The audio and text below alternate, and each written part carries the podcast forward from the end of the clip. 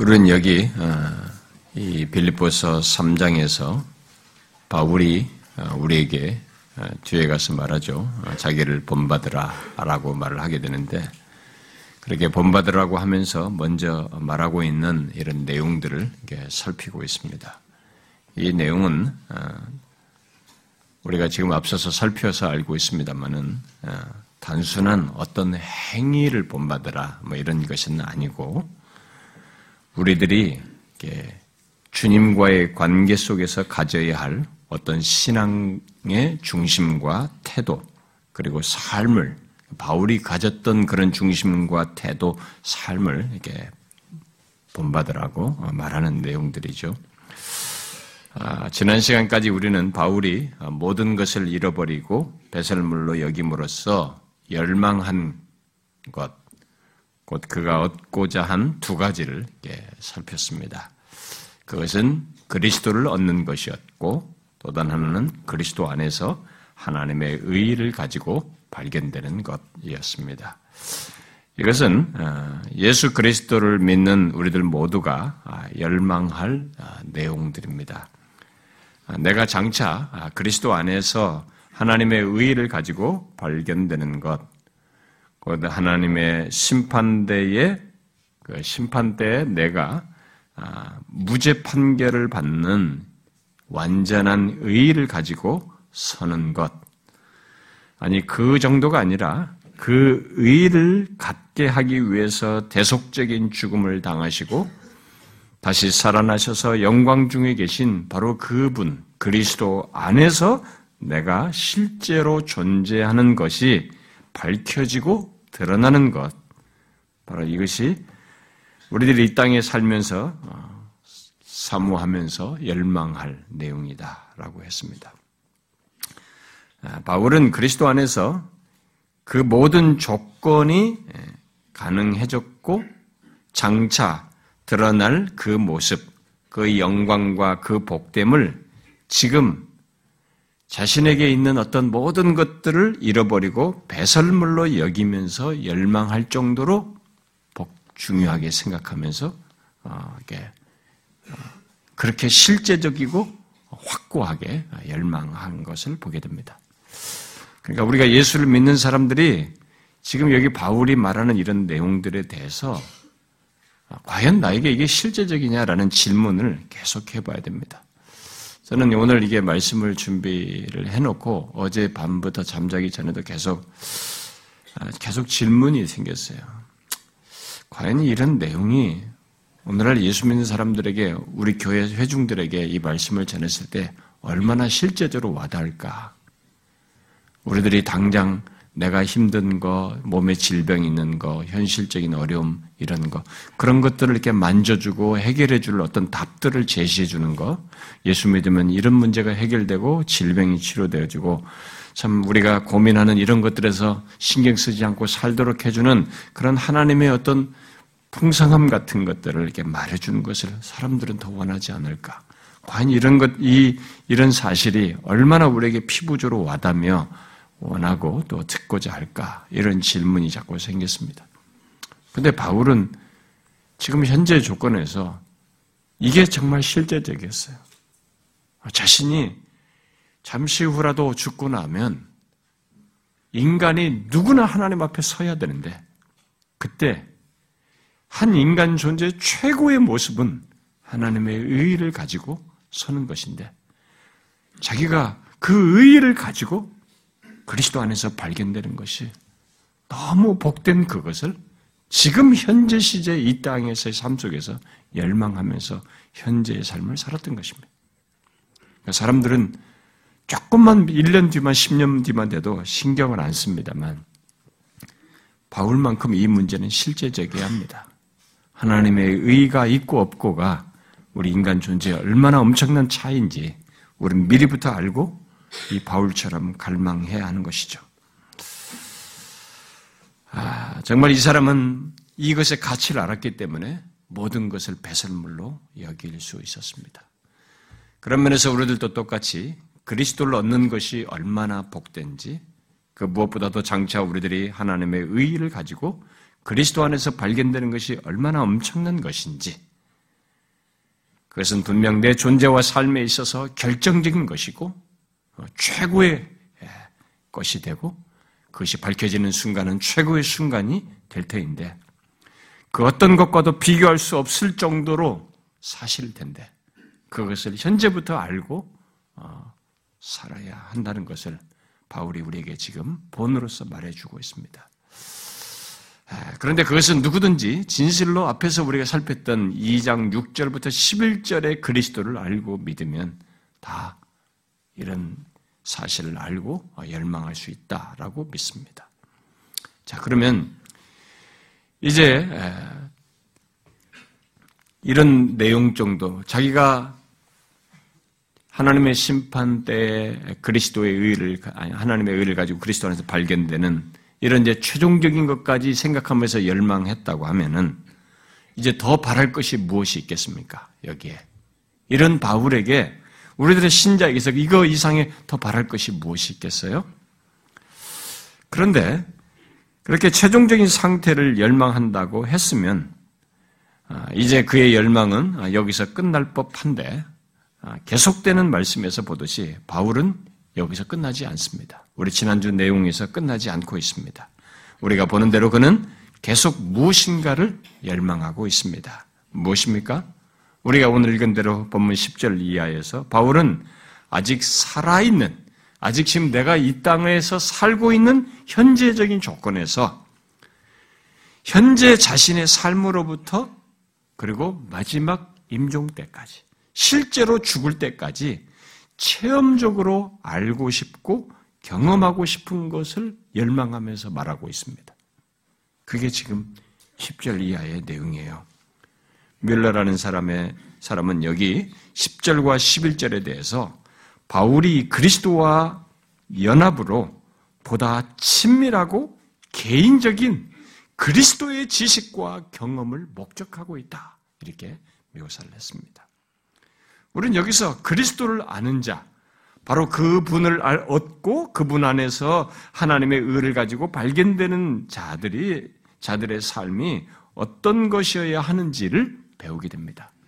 그런 앞에 지금 우리가 구절에서까지 살폈던 이런 조건을 가진 사람들이 이 땅에서의 삶이 어떠해야 하는지를 말해주고 있는 것이죠.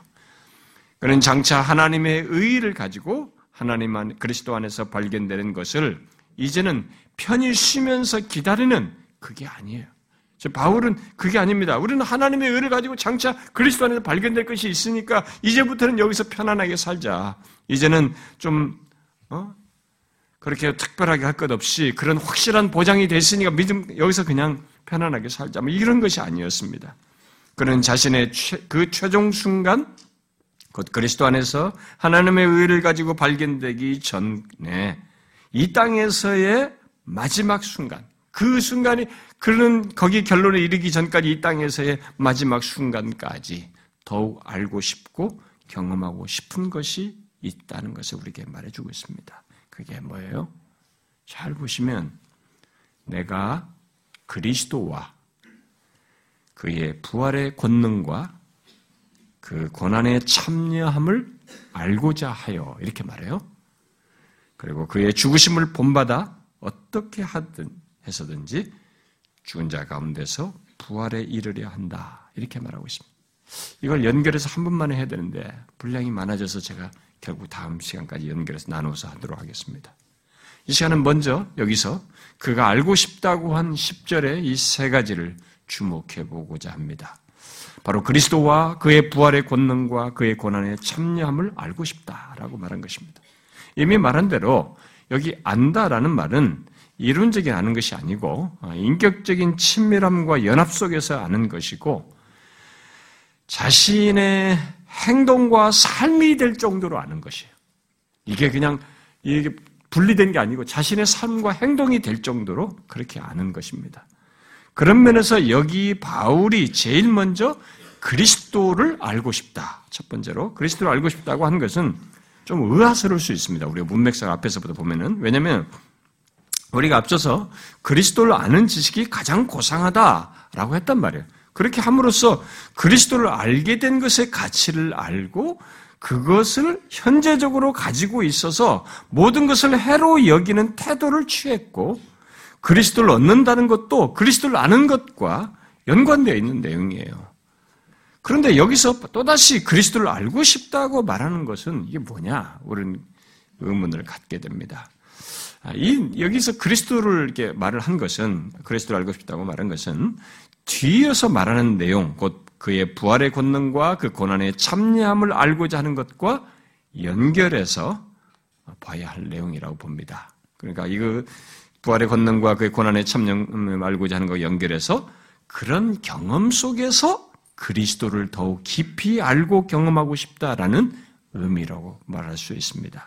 그러니까 바울이 여기 그리스도를 알고 싶다고 하는 것은 지금 자신이 처한 조건과 삶 속에서 심지어 자신의 생명이 끝나는 순간, 곧 죽음에 이르기까지 그리스도의 부활의 권능과 그의 고난에 참여하는 삶 속에서 그리스도를 더욱 깊이 알고 싶다라는 것을 말하고 있는 것입니다. 여러분은 이 감옥에 갇혀서 언제 죽을지 모르는 이 사람이 그렇게 그리스도를 알고 싶다고 한 것에 대해서 이해하십니까? 여러분들은 이것을 이해하십니까? 결국 그는 자신의 남은 시간 속에서 곧 최종 죽음의 순간에 이르기까지 시간까지의 시간 속에서 그리스도를 더욱 알기를 열망하고 있는 것입니다. 바로 그리스도의 부활의 권능 안에서 그리고 그의 고난에 참여함으로 그리스도를 더욱 알기를 열망하고 있는 것입니다. 우리는 여기서 다시 질문을 하게 됩니다. 그리스도를 아는 지식이 최고다라고 한 이 사람이 그리스도를 그렇게 알고 싶어 하는 것은 도대체 무엇이냐? 그리스도를 아는 지식이 최고다라고 말한 사람이 그리스도를 그렇게 알고 싶어 하는 건 도대체 무엇이냐라는 거예요. 그는 도대체 무엇을 보았기에 또 무엇을 알았기에 이렇게 그리스도를 더욱 알고 싶어 하는가? 여러분 한번 생각해 보십시오. 우리도 똑같이 그리스도를 알고 믿고 있지 않습니까? 우리가 아는 그리스도와 그가 아는 그리스도는 똑같습니다. 그러나 우리나 똑같이 앞에 2장 6절부터 11절에서 말한 그 그리스도를 알고 있습니다. 그런데 바울은 이런 체험적인 알을 열망하고 있습니다. 그리고 뒤에 가서 이런 이러한 자신을 본받으라고 말하고 있습니다. 그러면 우리들은 지금 이런 열망을 가지고 있는가 질문을 하게 돼요. 여기 바울처럼 그리스도를 그렇게 알고 싶어 하는가 라는 의문을 갖게 됩니다. 똑같이 똑같은 그리스도를 믿고 있는 우리잖아요. 근데 이 말씀이 없으면 몰라도 이 말씀을 접하고는 우리는 그나 우리나 똑같이 예수 그리스도를 아는 사람인데 이렇게 한 것에 볼 때 그런 질문을 갖게 됩니다. 어떻습니까? 이 내용은 결론적으로 우리에게 이런 열망이 있어야 된다는 것입니다. 아니, 앞으로 남은 인생 속에서 계속 그리스도의 고난에 참여하는 것, 이런 모든 내용이 우리에게도 똑같이 있어서 이런 열망, 그런 것 속에서 그리스도를 알고자 하는 열망이 있어야 한다는 것을 말해주고 있습니다. 우리들이 단순히 고난당하는 것이 아니라 그 속에서 바울처럼 그리스도를 알고자 해야 된다는 것입니다. 자, 그러면 그렇게 그리스도를 알고 싶어 하면서 연결해서 말하는 이 내용들을 구체적으로 봅시다. 바울은 이어서 그리스도의 부활의 권능을 알고 싶다고 말을 하고 있습니다. 결국 그리스도를 그의 부활의 권능 속에서 알고 싶다. 이런 얘기입니다. 그리고 이어서 그리스도의 고난에 참여함을 알고 싶다라고 말하고 있습니다. 아,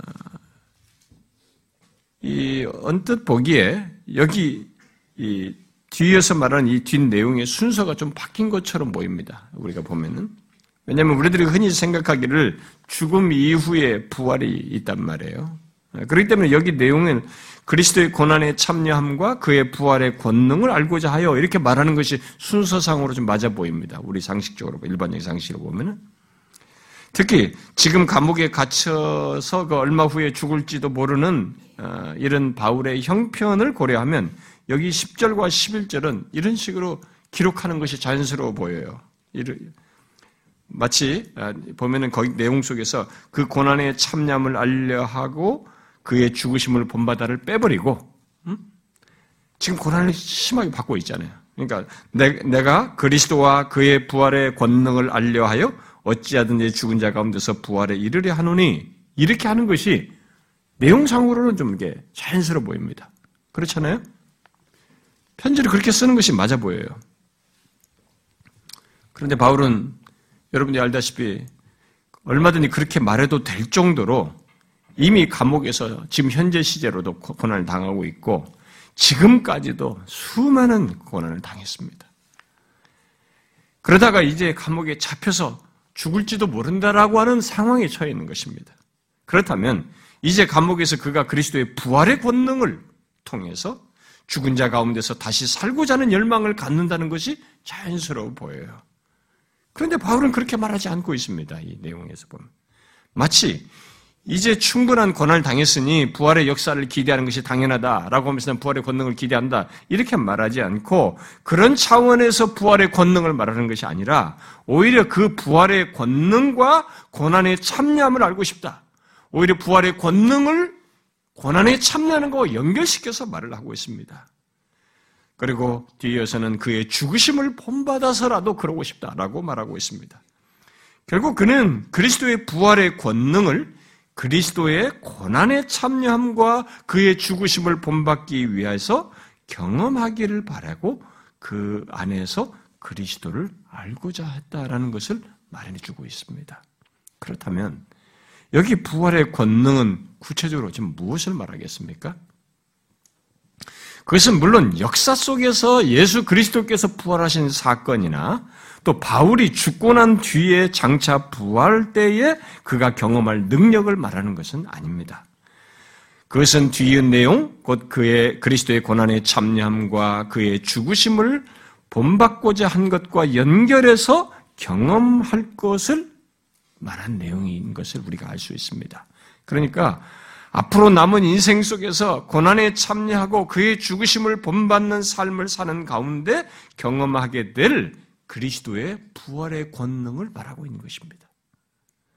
물론 이런 의미의 그리스도의 부활의 권능은 그리스도의 부활로 말미암아 믿는 자들 안에서 그들의 삶을 새롭게 하는 것, 생명력 있게 하는 것으로 나타나는 것입니다. 그래서 예수 그리스도를 믿음으로 그리스도와 함께 다시 살아 살리 살리 살리심 받고 또 그리스도를 죽은 자 가운데서 살리심 같이 아, 우리를 새 생명 가운데 행하게 하시는 것으로 말하는 그런 성경에서의 내용. 우리가 그리스도께서 다시 살리심으로 말미암아 우리도 새 생명 가운데 있게 됐다고 로마서에서 말하잖아요. 그런 것으로부터 시작해서 그리스도의 부활의 권능은 우리의 전 삶 속에서 나타나는 것이에요. 여기서 말하는 이 부활의 권능은 그러니까 처음 우리가 그리스도와 함께 죽고 다시 살아나는 것에서부터 예수를 믿는 자에게 있는 이 새 생명 가운데 행하는 것에서부터 신자의 모든 삶의 영역에서 이 그리스도의 부활의 권능은 나타나는 것입니다. 그런데 지금 바울은 자신의 감옥에서 그리고 자신의 남은 인생 속에서 그리스도의 고난에 참여하다가 죽는 것까지 염두에 두고 이 부활의 권능을 얘기하고 있는 것입니다. 그런데 그는 그 경험을 단순히 고난받아 죽는 것이 아닌 그리스도의 부활의 권능을 경험함으로써 그리스도를 더욱 깊이 알고자 하고 있는 것입니다. 이것이 우리에게 놀라운 사실입니다. 그러니까 우리는 바울이 감옥에서 이런 편지를 쓰면서 이런 자신의 열망을 묘사를 한 것에 대해서 아, 예수 믿는 세계에 이런 세계가 있다는 것을 우리가 알아야 됩니다. 여러분들은 우리들이 경험할 수 있는 이런 그리스도의 부활의 권능에 대해서 알고 있습니까? 그래서 이 권능을 자신의 삶 속에서 여러분도 열망하십니까? 우리가 예수 믿으면서 열망하는 것들이 주로 무엇입니까? 잘 보십시오. 이 부활의 권능조차도 그 고난을 겪지만은 그 고난을 갖는 가운데서 그가 경험하는 이 부활의 권능조차도 결국 그리스도를 알고 싶어서 그렇다고 지금 말하고 있기 때문에 우리에게 상당히 충격입니다. 질문이 되는 거죠. 빈센트라는 사람은 이 부활의 권능을 이렇게 말했습니다. 그것은 바울의 내적 생활에서 실제적 지식과 능력이 되는 부활하신 그리스도의 능력이다. 이렇게 말했어요. 바울은 자신의 고난의 경험 속에서 바로 그런 그리스도의 능력을 경험하고자 했던 것입니다. 특히 죽는 순간에서까지 부활하신 그 그리스도의 능력이 자신 안에서 역사하는 것을 경험하고자, 경험하는 것을 알고자 했던 것이죠. 다시 말하지만, 단순히 능력 체험을 원했던 게 아니에요. 그는 그 능력이 자신 안에서 또 자신의 삶 속에서 역사하는 것을 경험함으로써 결국 그리스도를 알고자 했습니다. 그리고 더 나아가서 10절 하반절에서 그리스도의 죽으심을 본받고 그래 본받고 싶다고 한 것에서 보듯이 그 모든 알을 통해서 결국은 그리스도를 본받아 그리스도를 닮고 싶다 이렇게 말을 한 것이에요. 그것은 우리가 이미 살핀 앞에 2장 5절부터 11절에서 말한 그리스도의 마음을 품고 행하고 싶어 하는 열망이라고도 말할 수 있습니다. 그것을 자신의 마지막 순간에서까지도 갖고자 했던 것으로 볼 수 있습니다. 여러분 바울의 이런 열망이 궁극적으로 결국 무엇을 원하는 것이었어요? 그러면 그는 단순히 신비스럽게 그리스도를 체험하고 오늘날 많은 사람들이 좋아하는 능력이라는 것을 체험하고자 한 것이 아니었습니다. 그가 모든 것을 잃어버리고 배설물로 여기면서 열망한 것은 자신의 삶 속에서 그리스도를 더욱 깊이 알고자 하는 것이었고 설사 그리스도의 고난에 참여하더라도 그 가운데서 그리스도의 부활의 권능을 경험함으로써 그리스도를 더욱 깊이 알고자 한 것이었습니다. 그런데 더욱 놀라운 것은 그가 그렇게 체험적으로 그리스도를 알고자 한 것이 그것 자체를 위한 것이 아니고 그 모든 알을 통해서 마지막 순간까지 그리스도를 본받고 그를 닮고자 한 것입니다. 그래서 그는 뒤에 그리스도의 죽으심까지 본받고 싶다고 말을 하고 있습니다. 우리는 여기 계속되는 내용을 그 맥락에서 보아야 합니다. 마지막 순간까지 그리스도를 더욱 깊이 알고 그 가운데서 그리스도를 담고자 한 바울의 열망 차원에서 이 내용을 봐야 한다는 것이죠. 계속되는 내용, 곧 그리스도의 고난에 참여함도 바로 이 열, 그런 열망 속에서 말을 한 것이죠. 그러면 여기 그리스도의 고난에 참여함은 무엇을 말하겠습니까? 이것은 일단 우리들이 그리스도께서 십자가에서 겪으신 구속적인 고난을 우리에게 우리와 함께 나눈다 이런 의미를 그런 의미는 아닙니다. 오히려 이 세상에 살면서 우리의 삶 속에서 겪는 실제적인 경험과 관련해서 지금 말을 하는 것이죠. 그래서 뮬러는 그리스도의 고난에 참여함은 그리스도인들이 개인적으로 죄에 대하여 죽고 육체를 십자가에 못 박고 또 그리스도와 그의 일을 위하여 고난받는 것을 말한다라고 설명을 했습니다. 결국 이 말은 우리들이 그리스, 그리스도와 함께 죄에 대하여서 죽고 육체를 십자가에 못 박은 자로서 살며 또 그리스도와 그의 일을 위하여 살 때에 있게 되는 고난을 받는 것, 그 고난에 참여하는 것을 말하는 것이라고 할 수 있는 것입니다. 그런데 중요한 것은 우리들이 그것을 통해서 그리스도의 고난에 참여하는 이 내용이 이 바울이 지금까지도 쭉 해왔거든요. 근데 이 사람이 마지막까지 그러함으로써 그리스도를 알고자 했고 그분을 닮고자 했다는 것입니다. 여러분 이런 열망 속에서 그리스도의 고난에 참여하고 싶다고 하는 이 바울을 이해하시겠습니까? 예수 믿는 자에게 고난은 필연적입니다. 왜냐하면 하나님 아버지의 뜻을 행하려다가 그리스도께서 고난을 당하셨던 것과 똑같이 하나님 아버지의 뜻을 행하려고 할 때는 이 세상이 하나님의 뜻을 행하려고 하는 우리를 향해서 반대하고 싫어하고 대적하기 때문에 이 세상 자체가 그런 거룩한 동기와 목적에 대해서 싫어하고 거부하고 반대하기 때문에 그렇습니다. 그리스도의 고난은 우리가 만들어내서 생기는 것이 아닙니다. 그리스도의 고난, 여기 참여하는 그리스도의 고난은 세상이 주는 거예요. 그러므로 내가 겪는 어떤 어려움, 내 나의 죄악된 행실로 인해서 뒤따른 고통은 그리스도의 고난에 참여하는 것이라고 말하서는 안 됩니다. 그런 건 아니에요. 오히려 그리스도의 고난에 참여하는다는 것은 거룩한 동기와 목적으로 인해서 그리스도와 그의 일을 행하는 가운데서 필연적으로 수반되는 고통이에요. 아픔이고 힘든 것이고 어려운 것입니다. 지금 바울이 감옥에 갇힌 이유도 그런 것이죠.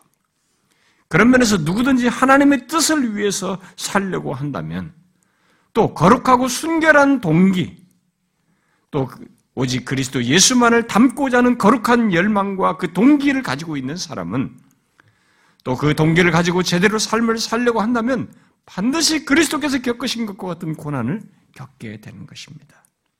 그리스도를 닮고자 하고 하나님의 뜻을 신실하게 자신의 삶 속에서 나타내고자 하는 모든 그리스도인은 이것을 예상해야 합니다. 심지어 이런 식의 고난은 믿지 않는 가족을 통해서도 일어나요. 부부 사이에서도 믿지 않는 한 사람을 통해서도 이런 일은 생겨나는 것입니다. 고난을 받게 돼요. 자신을 향해 이 세상이 주는 반응이에요, 그게. 그런 거룩한 뚱기를 가지고 하나님 그리스도와 그의 일을 위해서 행하는 우리들을 향해서 세상이 필연적으로 우리에게 보이는 반응인 것입니다. 세상은 그런 거룩한 동기를 가지고 그리스도와 그의 일을 행하고자 하는 우리를 격려하지 않습니다. 우리를 지지하지 않습니다. 정반대입니다. 우리를 싫어하고 적대합니다. 이게 한 케이스가 아닙니다. 예로부터 지금까지 한 번도 쉬지 않냐고 역사 속에 있어 왔던 일이에요. 세상 정신이 자체가 그런 특성을 가지고 있습니다. 그래서 바울은 믿음의 아들인 디모데에게 그리스도인 어, 그의 마지막 서신인 이 디모데 후서를 어, 쓰는 가운데 디모데 후서를 통해서 디모데에게 편지를 보내면서 그리스도인의 삶과 관련된 중요한 한 가지 멘트를 했죠. 뭡니까? 무릇 그리스도 예수 안에서 경건하게 살고자 하는 자는 박해를 받는다. 그 말씀이었어요. 여러분은 자신이 그리스도 예수 안에서 경건하게 살고자 함으로써 세상으로부터 오는 고난을 받고 있습니까? 누구든지 우리가 경건하게 살고자 하지 않으면 고난을 피할 수 있습니다. 그러니까 교회를 다녀도 경건하게 살지 않는 사람은 고난이 없어요. 피할 수 있습니다. 그러나 무릇 그리스도 안에서 경건하게 살고자 하는 자는 박해를 받는다는 것입니다. 고난을 받는다는 거죠. 그래서 바울이 만일 그리스도를 만나지 않았다면, 그, 그가 이 그리스도의 가치를 알지 못했다면, 그저 이전 방식으로 나름 경건하게 살고자 했다면, 그는 세상으로부터 지금 자신이 감옥에 갇힌 것과 같은 이런 박해를 받지 않았을 것입니다.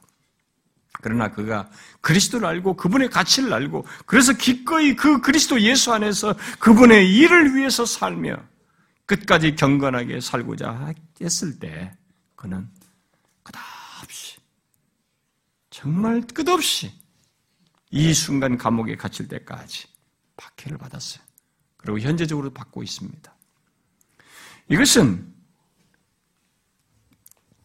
그리스도와 그의 일을 위해서 살며 경건하게 살고자 하는 모든 그리스도인들에게 뒤따르는 얘기예요. 누구나 세상으로부터 받고 경험하는 일입니다. 여러분, 우리는 지금 그런 고난을 받음으로 그리스도의 고난에 참여하고 있습니까? 지금 우리들은 어떻습니까? 우리들이 그런 맥락에서 똑같이 그리스도의 고난에 참여하고 있나요? 혹시 지금 그런 것이 없고 그런 고난 속에서 바울처럼 그리스도를 더욱 알기를 열망하는 것이 없다면 우리는 현재 그런 고난에 참여하는 사람이 바울처럼 자신의 생의 마지막까지 그의 고난에 참여하고자 할 것이고 그 속에서 그리스도를 더욱 알고자 할 것이고 결국 그를 닮고자 할 것입니다. 아, 현재 그것이 없는 사람이 갑자기 나중에 특히 이 생의 마지막 순간에 가가지고 이런 열망을 가질 수는 없는 것입니다. 현재 그리스도의 고난에 이 바울처럼 참여하면서 그리스도를 더 알고자 하고 닮고자 하는 것이 현재적으로 없는데 갑자기 그런 일이 마지막에 가서 생길 수는 없는 것이죠. 우리는 여기서 바울이 단순히 그리스도의 고난이라고 하는 것을 겪고 경험하는 것, 그 자체의 가치를 두고 그 자체를 강조하지 않고 있다는 것을 우리가 유념해야 됩니다. 그는 그렇게 그리스도의 고난에 참여하는 것 속에서 그리스도를 알고자 하고 있어요. 그리고 그리스도를 닮고자 하고 있습니다. 곧 그가 이전에도 있었지만 지금도 그리고 남은 인생 속에서도 특히 죽음까지도 그 모든 여정 속에서 겪는 고난, 곧 그리스도의 고난에 참여하는 가운데서 그리스도를 알고자 했고 그 가운데서 그리스도를 담고자 했습니다. 우리가 주목할 사실은 이거예요. 여러분 고난 속에서 그리스도를 아는 것을 원하는 이 바울을 이해하십니까? 계속 생각해 봐야 됩니다. 여러분은 아십니까? 사실 이것이 없으면 아무도 그리스도의 고난에 기꺼이 참여할 수 없는 것입니다. 고난 속에서 그리스도를 알고자 하는 이런 신앙적인 반응이 가지고 있지 않으면 고난이 기꺼이 참여하는 것은 어려워요. 상당히 수동성을 갖게 되죠. 피하고 싶죠. 왜 그렇습니까? 그것은 먼저 고난당하신 그리스도께서, 그리스도에게서 보듯이 예수 믿는 우리의 고난은 단순히 고난을 견디는 게 아니에요. 하나님 아버지의 뜻을 따르는 가운데 또 그리스도와 그의 일을 위해서 사는 가운데 겪는 고난이기 때문에 이게 그리스도를 고난 속에서 그리스도를 아는 것이 없으면 이게 능동적으로 참여할 수가 없어요. 그 고난 속에서 그는 그리스도를 아는 것이 없다면 그분과의 교제와 교통이 없다면 그의 부활의 권능을 경험함으로써 그리스도와 교제가 없다면 기꺼이 그리스도의 고난에 참여하고 싶은 이런 일은 생길 수가 없어요. 예수님과 앞선 사도들을 보면은 사실 그게 있어요. 예수님조차도 하나님 아버지와의 관계 속에서 그걸 했던 것처럼 똑같습니다. 어떻게 여러분 고난당하면서 기쁠 수 있어요? 기꺼울 수 있습니까? 이 고난 자체만 있으면 그럴 수 있습니까? 없는 것이에요. 사도행전 5장에서 사도들이 잡혀가지고 공회에서 이렇게 신문을 받고 채찍질을 당한 뒤에 이게 놓이게 됐을 때 어떤 반응을 보였다고 기록하고 있습니까? 사도행전 5장에 이렇게 기록하죠. 사도들은 그 이름을 위하여, 바로 그리스도의 이름을 위하여 능력을 받는 일에 합당한 자로 여김, 여기심을 기뻐하며 공회 앞에서 떠났다. 오늘 본문을 기록한 사도 바울도 지금 감옥에 갇혀 있으면서 밖에 있는 사람들에게 이 빌립보 교회 성도들에게 주 안에서 기뻐하라 편지를 쓰고 있습니다. 실제로 그런 경험을 자신이 현재 시제로 하고 있기 때문에 그렇게 하는 것입니다.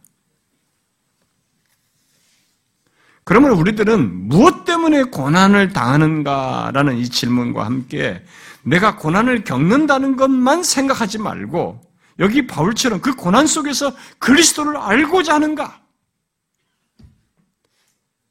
이 질문을 해야 되는 거죠.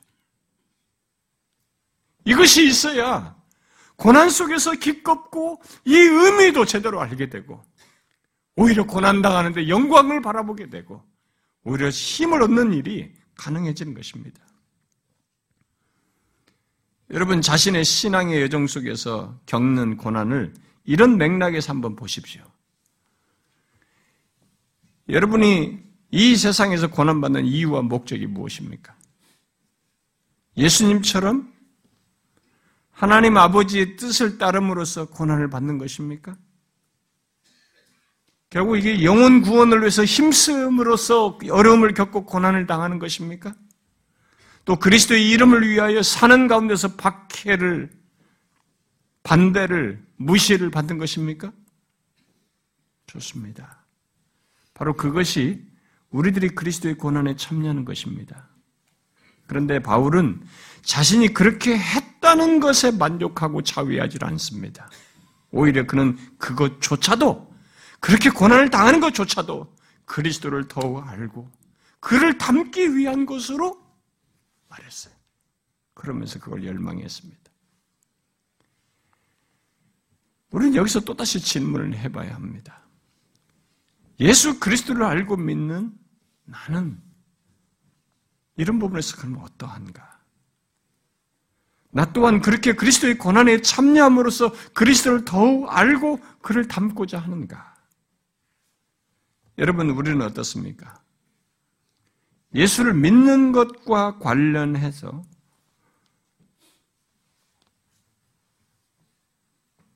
혹시 조금만 어려움이 와도 피하고 있지는 않습니까?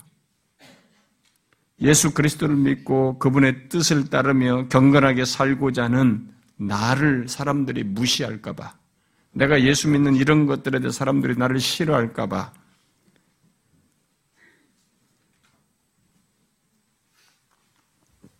경건하기를 힘쓰지 않고, 오히려 기꺼이 바울처럼 이렇게 그리스도와 그의 일을 행하는 적극성을 드러내지 않고 피하지는 않습니까? 바울은 그것을 우리에게 본으로 말하고 있지 않습니다. 아니에요. 우리들이 그를 본받아서 가져야 할 삶은 그리스도의 고난에 참여함으로써 그를 더욱 알고 닮는 것입니다. 그는 그의 생의 마지막까지 그것을 갖고자 했고 열망했습니다. 저는 여기 계속되는 말씀을 묵상하면서 설교를 준비하는 가운데 한 가지 질문이 반복적으로 일어나는 것을 경험해요. 예, 경험했습니다.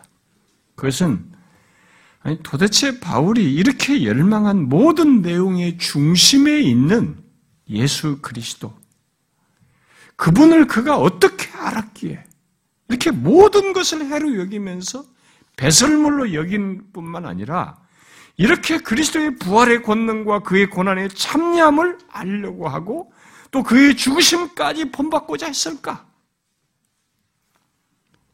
아니, 그렇게 함으로 그리스도를 닮고자 했을까? 여러분은 계속되는 이 말씀을 들으면서 그런 질문이 생기지 않습니까? 똑같이 우리가 예수 믿잖아요.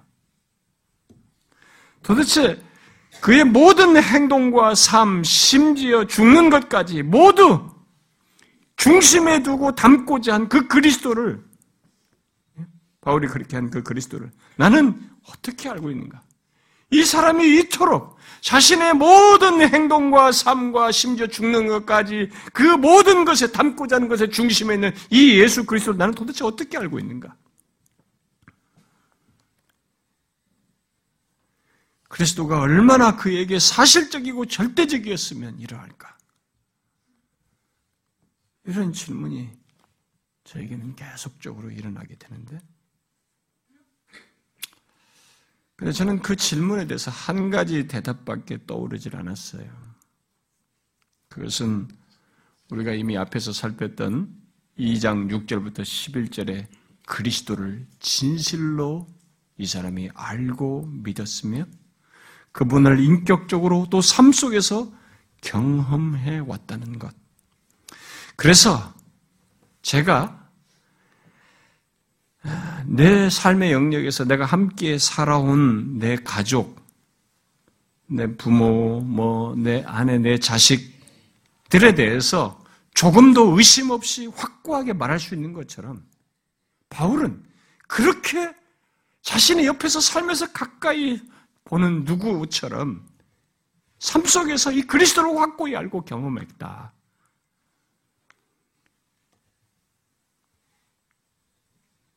그래서 그는 그 연장선상에서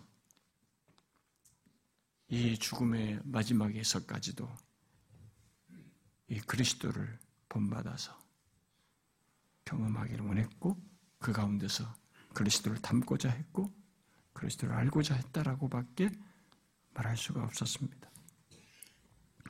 그렇습니다.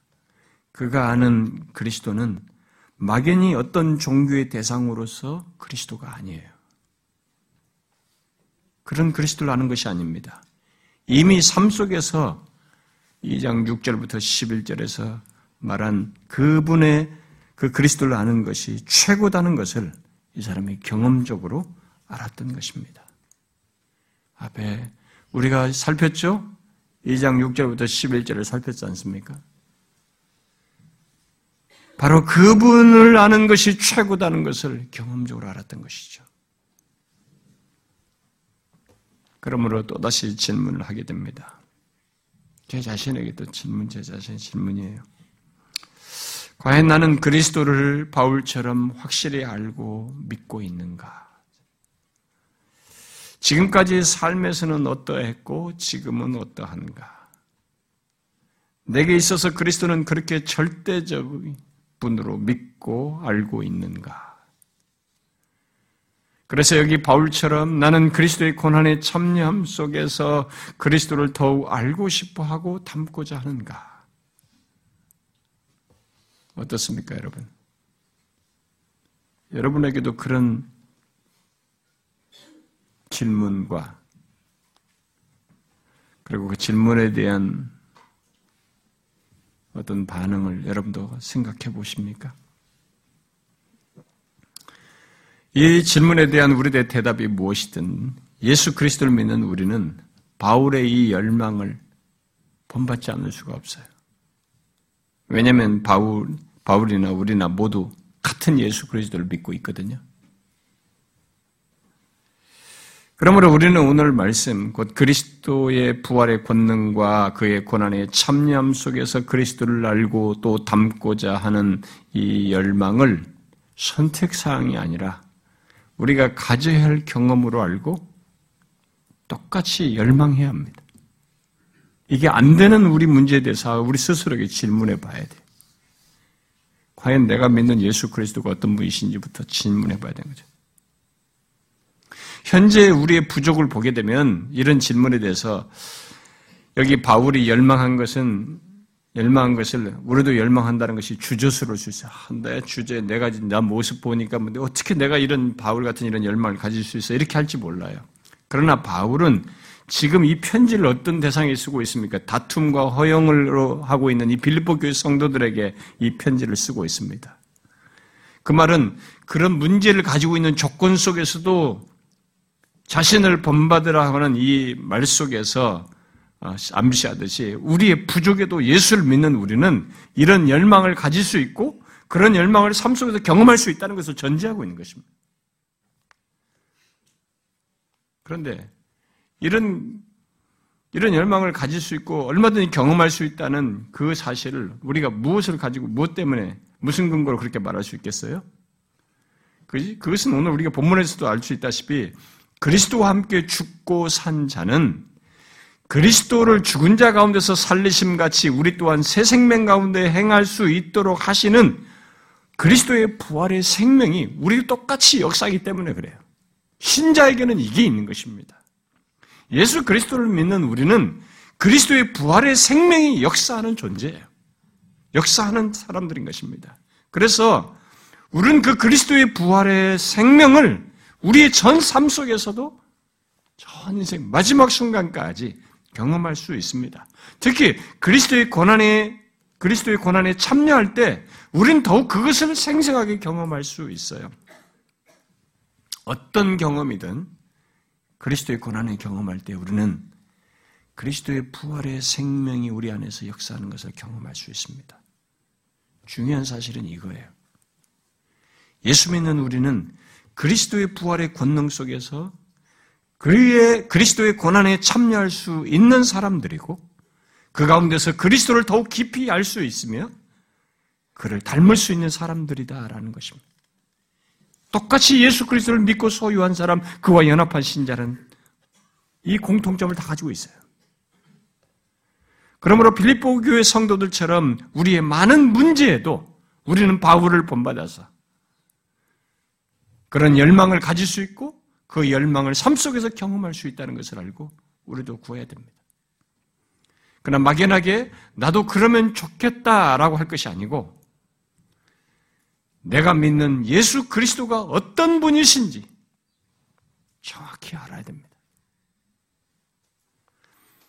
바로 2장 6절부터 11절에 그리스도이신 것을 우리가 아는 그 그리스도는 2장 6절부터 11절에 말한 그 그리스도인 것을 정확히 알아야 되고 바로 그 그리스도를 믿어야 하는 것입니다.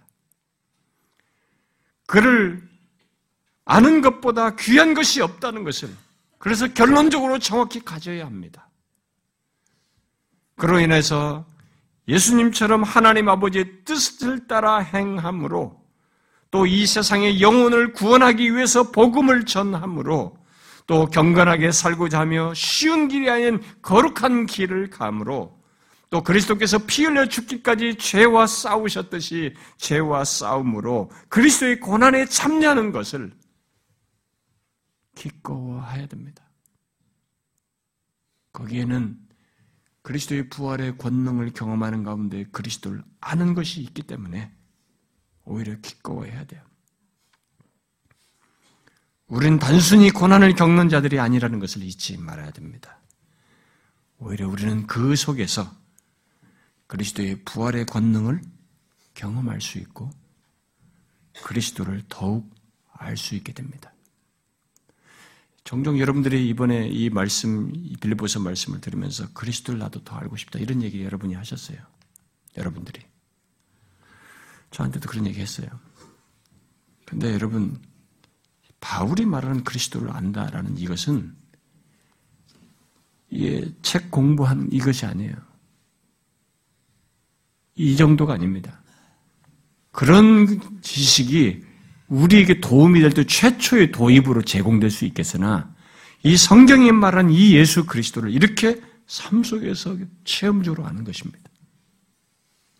그런데 바울은 놀랍게도 그것을 어디서 더 생생하게 경험하느냐면 그리스도의 고난의 참여함 속에서 그의 부활의 권능이 나타나는 것 속에서 경험한다는 거예요. 알게 된다는 것입니다.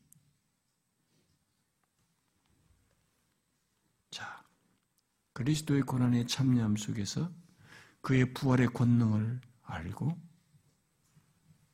그를 그의 부활의 권능을 경험하면서 그리스도를 알게 되고 그리스도를 담게 됩니다. 이게 신자들에게 있는 비밀이에요.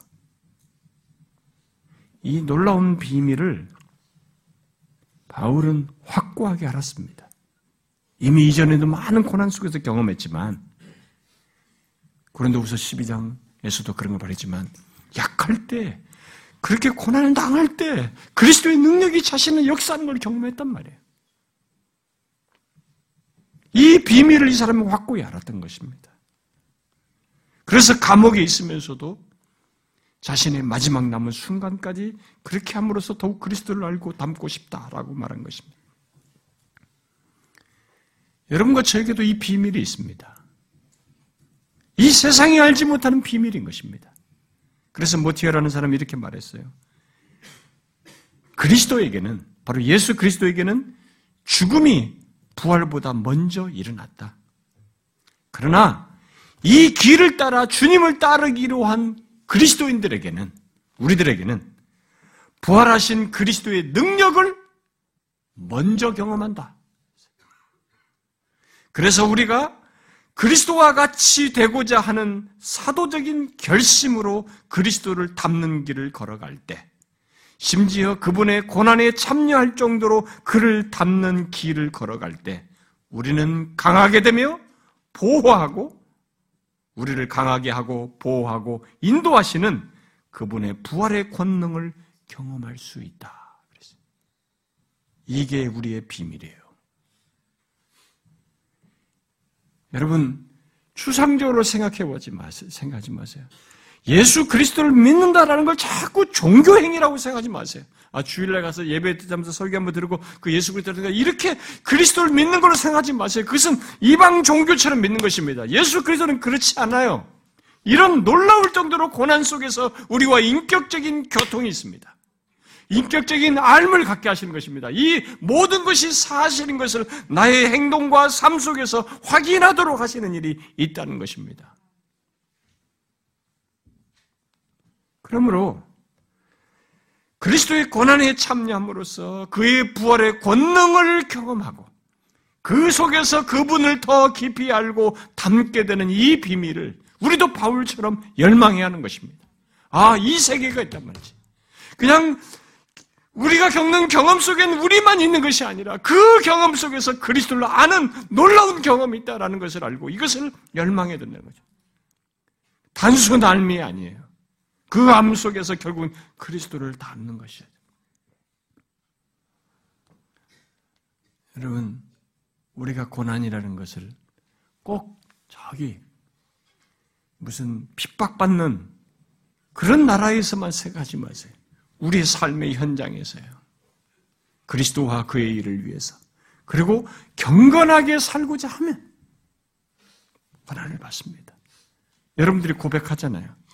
우리 교회 와서 오기 전에 그냥 대충 신앙생활 할 때는 그런 거 몰랐는데 이렇게 자꾸 말씀 배우고 말씀대로 살려고 하다 보니까 이게 자꾸 이 주변에서 힘들어지는 거예요. 심지어 옆에 있는 사람도 뭐 그렇게 하느냐, 뭐 하느냐, 가족까지 다 힘들게 하는. 경건하게 살고자 하면 핍박을 받습니다. 경건하게 살고자 하지 않고 자기를 다 감추면 박해받을 거 하나도 없어요. 누가 나 미워하지 않습니다. 좋은 거 좋은 거 다 속이면서 살 수 있어요. 그러나 그리스도 안에서 경건하게 살고자 하면 박해를 받습니다. 제가 아주 어렸을 때 이런 설교를 그러니까 예수 믿는 것으로 인한 고난에 대한 얘기를 주일학교 때 우리 사역자인지 선, 뭐 선생님이 해줬어요. 근데 제가 초등학교 시절에 아 소위 이런 게 선생님이 말한 고난이구나. 라는 것을 그 시기 나름대로 인지를 했습니다. 왜냐하면 내가 하나님을 발견했고 너무 좋았고 그때 목사 되기도 서원했던 그런 시기 속에서 막 경험하는 것이었기 때문에 친구들이나 주변으로부터 이렇게 뭔가 견제와 무슨 뭐 왕따까지는 아니어도 이렇게 미워하고 이런 행동들을 경험했어요. 근데 한 가지 지금 정도로 떠올려서 기억나는 것은 어느 정도 정확도가 있는지 모르지만 근데 저는 그때 기쁨이라는 걸 경험했어요.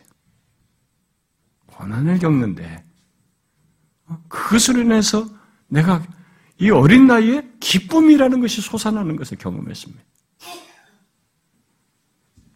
근데 사실은 우리가 좀 더 정확히 알고 보니 그게 그리스도를 아는 것이에요.